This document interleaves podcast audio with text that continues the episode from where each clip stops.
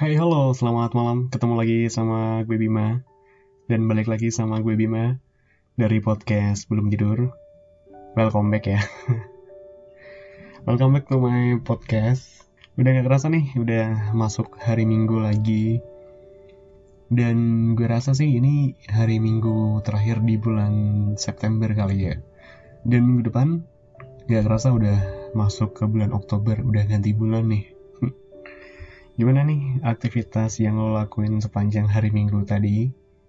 Uh, apakah apa menyenangkan atau lo lewatin dengan tiduran aja atau ya whatever lah mungkin yang bisa mungkin tiduran juga nggak apa-apa kali ya karena uh, seminggu udah lah aktivitas dengan kerjaan mungkin dan uh, hari minggu juga cuman buat uh, tiduran buat ngumpulin mood untuk ngadepin hari Senin lagi. Gak kerasa ya udah mau hari Senin lagi. Well uh, apa pun yang lo lakuin di malam ini kalau udah mau lu udah mau tidur tapi belum merem udah di atas kasur tapi juga masih masih melek eh, masih belum bisa merem ya whatever lah. Buat uh, atau buat kalian yang malam ini masih nyiapin sesuatu buat hari Senin besok semangat ya. Ya yang pasti apa pun aktivitas yang lo lakuin di malam ini buat kalian semua yang belum tidur masih banyak cerita di sisa malam ini yang akan menemani kalian hingga tertidur nanti. Bareng gue Bima pastinya dari podcast belum tidur Uh, sebelum gue mulai cerita untuk episode kali ini, mungkin uh, lo udah nyadar kali ya ada keunikan buat gue ya. Yang menurut gue nih unik, uh, atau mungkin buat lo ini kenapa covernya kok gambarnya kayak gini, cover di uh, episode 9 ini. gue gue nggak nggak ini sih sengaja sih. mungkin lo udah udah bisa nebak gue mau cerita apa dari judulnya dari tokoh yang ada di covernya. Nyambung di episode lalu nih ya uh, di episode kemarin kan gue udah bahas tentang waktu yang tepat bagi kalian untuk menyerah nih pada saat memperjuangkan hubungan kalian ya. Nah ketika kalian nah ketika kalian menyerah nih kan ada fase di mana kalian ngerasain yang namanya patah hati. Iya. Yeah. iya yeah, pastilah ya dan patah hati ini uh, bakalan bikin kalian ngerasa sakit hati ya nggak sih? Ya iyalah ya masa sakit gigi gitu kan nggak lucu. yang sakit mana, yang kena sakit juga mananya. Karena gini gini, uh, lo mungkin masih ingat ya kemarin yang gue bilang. Karena ketika lo kenal yang namanya cinta, lo juga harus kenal yang namanya luka gitu. Karena mereka ini emang sepaket sih. Nah balik lagi ke yang namanya patah hati. Bisa dibilang sih yang namanya patah hati itu uh, kalau gue bilang ya udah ada sejak zaman prasejarah atau mungkin zaman purba gitu. Gila gila gila. Gue bahasanya historis banget ya ya karena gue emang basicnya dari sejarah sih. Anjir bawa jurusan lagi. Ya mungkin karena gue basicnya dari sejarah makanya gue suka banget sama yang namanya masa lalu kali ya. Karena kutukan jurusan mungkin. Ini sebelum gini-gini sebelum gue ceritain tentang episode gue di kali eh, episode gue kali ini gue mau cerita dulu kenapa sih uh, sebelumnya gue mau ngangkat kisah ini ya. Mungkin lo udah bisa bisa udah bisa nebak lah ya dari dari cover yang gue pasang di episode kali ini. Jadi gini beberapa minggu lalu tuh gue sempat sempat buka-buka FB lagi dan udah lama sih gue udah lama nggak buka Facebook dan menurut gue sekarang Facebook itu uh, menarik sih ya. Ada fitur yang namanya nah, yang namanya watch. Nah di situ tuh kita bisa lihat kayak video-video di di Facebook. Itu ada ada macam-macam sih nggak tahu. Tiba-tiba muncul gitu aja. Nah salah satu video yang gue tonton waktu itu adalah kerasakti nggak tahu kenapa tiba-tiba muncul sugesti kayak gitu di uh, watch watch di watch gue di FB gitu. Nah dari sana gue uh, nonton nih tentang episode pertama dari serial kerasakti ini. Nah mungkin tapi dari sana gue oh oh gini kan gue lupa tuh uh, gimana ceritanya kayak apa dulu dan um, gue otomatis nonton dari satu oh gini tuh ceritanya oh gitu tuh ceritanya. Nah ada satu karakter yang menarik buat gue. Iya benar namanya Panglima Tiang Peng alias Patkai kenapa? Ya bukan karena dia bentuknya bukan bukan karena um, uh, rupanya gitu. Tapi uh, ada satu kisah nih dari dia yang yang menarik buat gue ya. Tentang penderitaan cintanya ya. Mungkin kita waktu kecil dulu ya keras sakti kan udah ada sejak kita masih kecil gitu. Dan pas lu nonton mungkin waktu tiang peng ngeluarin kata-kata legendarisnya itu yang bilang dari dulu beginilah cinta penderitaannya tidak akhir. Mungkin lu belum tahu artinya apa.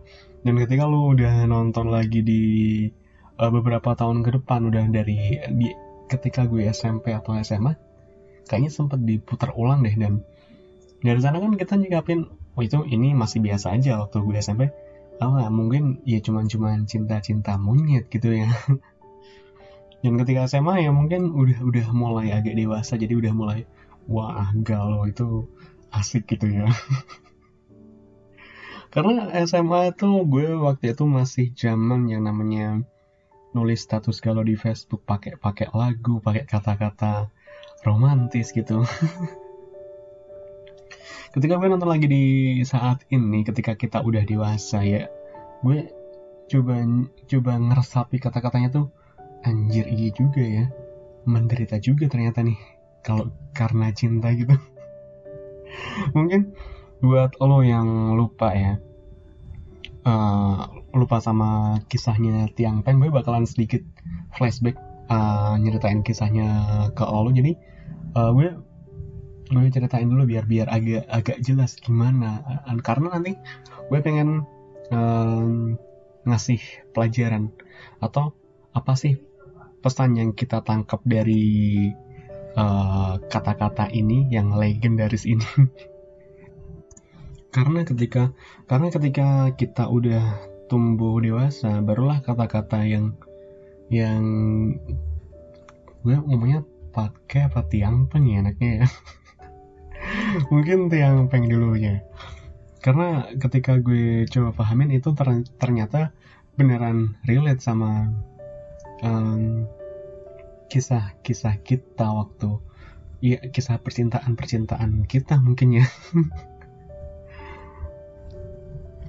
Dan ceritanya emang agak fiktif sih tapi kalau lo coba pahami dalam hati pasti nanti muncul oh iya ya kayak gini ya. Jadi gini uh, awalnya tuh kayak ini kan uh, panglima dari kayangannya dia cukup hebat sih dan cukup punya punya apa ya punya karisma punya uh, power di kayangan sana sebagai salah satu panglima kayangan. Nah dia waktu itu kalau nggak salah sedang di uh, kuilnya dia. Gue nggak tahu nyebutnya apa sih tapi kayaknya rumahnya dia rumah dinas nih nyebutnya rumah dinasnya. Nah ketika ada pesta di rumah dinasnya itu ada seorang putri yang dari langit juga nih dia dikejar sama panah.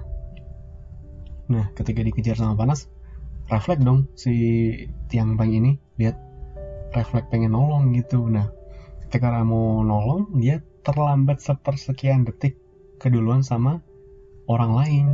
Yang namanya itu kalau nggak salah hukang ya.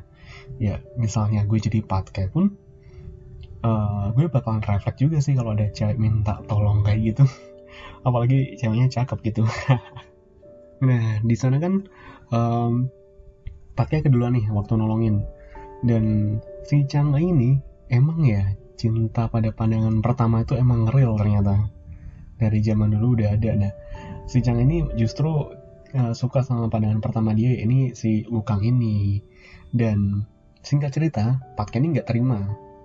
Dia coba untuk muter waktu.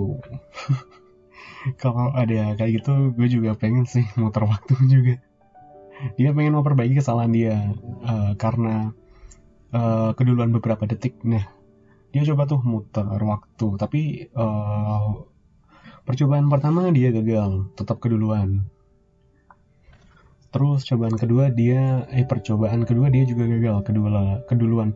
Pokoknya sempat nyoba sampai beberapa kali dia tetap keduluan. Dan akhirnya dia ketahuan nih sama uh, Putri Kayangan eh Putri Kayangan Kaisar Langit istrinya Kaisar Langit gitu ya. Istrinya Kaisar Langit dia ketahuan sama terus dia kena hukuman. Dia disuruh reinkarnasi dan dari takdirnya itu ditulis di reinkarnasinya dia dia harus menjalani seribu kali cobaan cinta gitu. Woi gila ya. Jadi lu hidup seribu kali reinkarnasi lu ketika lu mati lu hidup lagi. Tapi dalam kehidupan lu yang baru lu harus ada yang namanya penderitaan karena cinta. Hey seribu kali patah hati men. Bayangin kita aja eh jangan jangan kita gue aja nih ya. Patah hati sekali dua tahun. Bertahun-tahun masih belum sembuh. Apalagi seribu kali kayak apa? Mungkin ketika udah lewatin lu bakal jadi kayak lagunya The Rain yang terlatih patah hati ya jadi gitu ceritanya nah ketika uh, waktu mau pisah ya ketika mau perpisahan sama uh, jadi Chang'a sama Wukang dan Patke ini kena hukuman semua dari sini nih kata-kata legend itu keluar. Jadi ketika mau perpisahan itu, pakai ngomong ke depan. Cangga, gue tetap suka sama lo gitu. Dan tapi Cangga tetap aja suka sama, nggak suka sama Patke, tetap aja suka sama Wukang. Sakit emang ya udah. Pengorbanannya udah kayak gitu. Endingnya juga kayak gitu. Nah ketika mereka pisah, Patke ngomong, sambil nangis. Dari dulu beginilah cinta. Penderitanya tidak akhir. Iya ya emang kayak gitu sih ya. Ya walaupun cintanya udah berakhir, penderitanya tuh masih berlanjut ketika lu masih keinget sama dia yang udah pergi.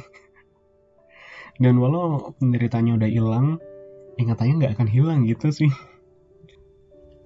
karena kayak gue bilang tadi cinta itu emang selalu datang sepaket dengan yang namanya patah hati nah eh, apa sih yang bisa kita pelajari dari sana atau bisa kita petik dari sana? Dari kisah tadi itu uh, buat gue sih ada beberapa pelajaran yang bisa gue ambil atau resapi kali ya ketika kalau di kondisi kayak gitu. Nah uh, gue gini kenyataan itu kenyataan bahwa lu nggak bisa dapetin hati dia itu emang nyatanya emang nyakitin atau menyakitkan. Tapi lu harus tetap menerima dan menghadapi kenyataan yang ada kan? Dan kemudian uh, cinta itu takdir sih. Masalah memiliki gue rasa cinta nggak harus memiliki. Iya nggak sih? Dan gue jadi inget nih ketika waktu itu gue nonton Rising Star malam-malam. Waktu masih ada itu episodenya gue masih inget banget. Ada Glenn sama Glenn Fredly ya sama uh, Tulus sama Mas Yofi. Mereka nyanyi. Mungkin lo bisa nonton video videonya di YouTube sih. Dan Mas Yofi bilang gini cinta itu memang gak harus memiliki tapi aku ingin memilikimu cinta. Well it sounds interesting gak sih? Ya lo bisa artiin sendiri apa itu sih. Dan satu hal lagi nih, cinta itu nggak bisa dipaksain. Sekeras apa pun kita lihat Patkai mencoba mendapatkan hati Chang'e, kalau hati dia nggak di hati Patkai atau nggak ke hati Patkai, ya mau gimana lagi. Gue pernah bilang ketika lo kenal seseorang, pilihan untuk ke depannya ini cuma dua pilihan. Lu bakalan, bakalan bareng sama dia itu sampai maut memisahkan, atau lo harus siap ketika suatu saat kalian gak harus saling ketemu dan gak harus saling kenal lagi. So hmm, gue tahu sih putus itu bikin kita uh, putus asa juga sih. Dan gue tahu banget. Lu boleh nangis lu boleh sedih lu boleh galau lu boleh ya whatever. Ketika lu nangis karena kehilangan seseorang yang lu sukai atau lu cintai itu berarti cinta lu ke dia itu emang tulus. Dan lu ke dalam hati itu juga nggak akan sembuh seketika. Gue tahu banget. Gue ngerasain itu karena ya gue juga juga apa ya belum belum sembuh sih. Dan hal itu tuh nandain kalau sebenarnya uh, lu beneran ngerasa kehilangan dia lu butuh dia lu beneran sayang sama dia. Tapi realitanya kalau lo emang harus berpisah lu harus coba nerimanya. Ingat ingat ingat ingat ingat ya ketika Tuhan ngambil sesuatu yang terbaik dari kita maka Tuhan juga akan memberikan ganti yang terbaik juga buat kita. Ya meskipun nggak seketika ya gue bilang meskipun nggak seketika. Pasti ada butuh proses ada beberapa fase ada perasaan sakit yang kadang akan datang di diri lu. Jadi uh, pesan dari gue sih lu bisa nikmatin prosesnya. Nikmati rasa sakitnya. Anjir kayak iklan apa ya nikmati sakit. Karena ya itu lu bisa harus nyerang nyerang nyerang nyerang balik rasa sakit di diri lo ini gimana pun caranya. Gue nggak nggak bisa kasih arahan lu harus begini lu harus begitu karena tiap orang ketika patah hati atau ketika lagi down banget ini mereka punya cara sendiri-sendiri buat ngatasinya ya gue saranin sih nggak ke hal yang negatif ngelampiasinya ya. Kasihan sama diri lu. Mungkin lu ngelakuin hal jelek ngelakuin hal negatif dengan uh, let's say you you drunk you party you smoking atau tadinya yang lu nggak ngerokok dan jadi ngerokok terus eh, ya mungkin bisa sampai juga ke drugs gitu. Jangan sih menurut gue karena dia udah nggak peduli mau lu mau jungkir balik mau lu udah kayak gitu yang namanya dia udah nggak peduli ya lu cuma akan merusak diri lu sendiri gitu. Guys ini pesan dari gue sih. Uh, batas tertinggi ketika batas tertinggi ketika kita mencintai seseorang itu adalah saat kita mulai ikhlas untuk memilih untuk melepas bukan berarti kita nggak ingin lebih berjuang karena uh, ketika kita karena kita tahu mau diperjuangin mau lo perjuangin sekeras apa pun mau kita perjuangin sekeras apa pun kita nggak bisa ngubah apa pun ketika seseorang yang kita cintai ini udah nggak suka sama kita atau udah nggak sayang sama kita. Dan gue percaya sih kalau emang udah takdirnya yang harus tetap ketemu ini suatu saat juga akan tetap ketemu kok. Dan yang seharusnya pisah akan tetap pisah juga. Sejauh ataupun sedekat apa pun jaraknya, ya tetap akan kalau emang takdirnya ketemu ya ketemu kalau pisah ya pisah sih dan bukankah cinta itu memilih bukan dipilih gue harap lo bisa nangkep eh bisa dapet sesuatu dari apa yang gue omongin kali ini. Gue gak bisa sih narik kesimpulan karena persepsi orang ketika patah hati ini bisa beda-beda bisa nyikapinya dengan ya lu bisa nerima-nerima aja lu bisa um, ada perasaan berontak gitu. Dan thank you banget buat buat lo yang udah dengerin gue di malam ini gue Bima dari podcast belum tidur. Masih banyak cerita di sisa malam ini yang akan menemani kalian hingga tertidur nanti. Thanks and see you on the next episode. Good night Sleep tight.